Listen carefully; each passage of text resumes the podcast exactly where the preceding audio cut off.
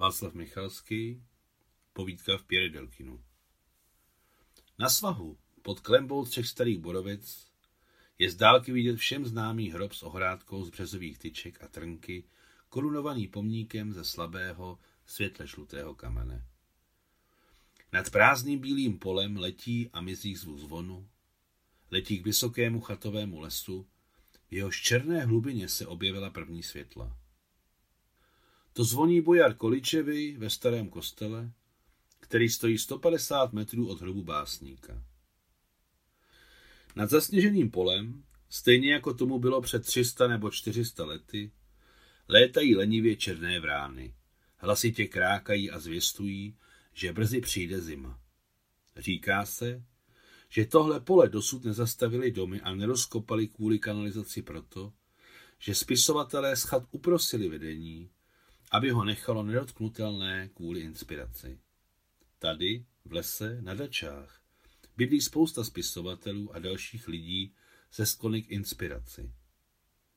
K večeru se zdá tohle pole mezi lesem a hřbitovem opuštěné a zimomřivé, patrně proto, že od samého rána tento lid po něm jezdí očima, svléká ho do naha, aby si udělal teplo ve své duši. V matně modrém šeru létá těžký mokrý sníh. Od básníkova hrobu je slyšet slabý srdce rvoucí pláč. Borenko, můj chlapče. Spěchám na vlak a snažím se nedívat na tu stranu, kde se černá spousta těch, co mne vyprovází. Ženin hlas je zcela mladý a výrazný. Zemřel zřejmě malinký chlapec. S chvěním přemýšlím o tom, jak je nesnesitelné ležet v zimě v takové plískanici v hrobě, jak vám musí promrzávat každá kůstka. Rozechvívají vzduch, prolétává zřinčení mezi stromy, zářící lokomotiva plná živých, teplých lidí. Všichni, kteří leží na tomto hřbitově, okolo kterého běžím, také určitě hodně jezdili vlakem. Spěchávali po stejné cestě, ve sněhu, v dešti a letním suchu. Báli se spozdit na vlak, a někdy slyšeli, jak pluje a mizí zvonění za polem, ostrovem, ponechaným administrativou pro inspiraci. Ne, to nebyl můj vlak. Můj pojede za tři minuty, přemýšlím. Ostře kráče po silnici podél hřbitovního plotu.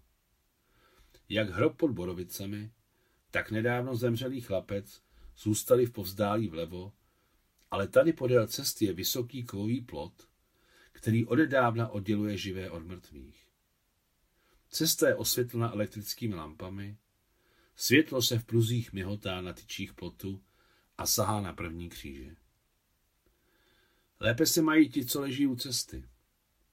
Těm není tak hrozně. I chlapci by to bylo lépe. Ho, bože, slzy neklidu mi brání tě vidět, vznítila se mi slova v duši. Ale zlomozem se blíží vlak a jeho oslepující světlo slova hasí. Dávám si čepici pevněji do čela a začínám běžet po ušlapaném, slabě se blízkajícím peronu, snaží se zvládnout nastoupit do prvního vagonu. Je to velmi pohodlné. Až přijdeme na kijevské nádraží, zvládnu být metru před ostatními. Napsáno 1969.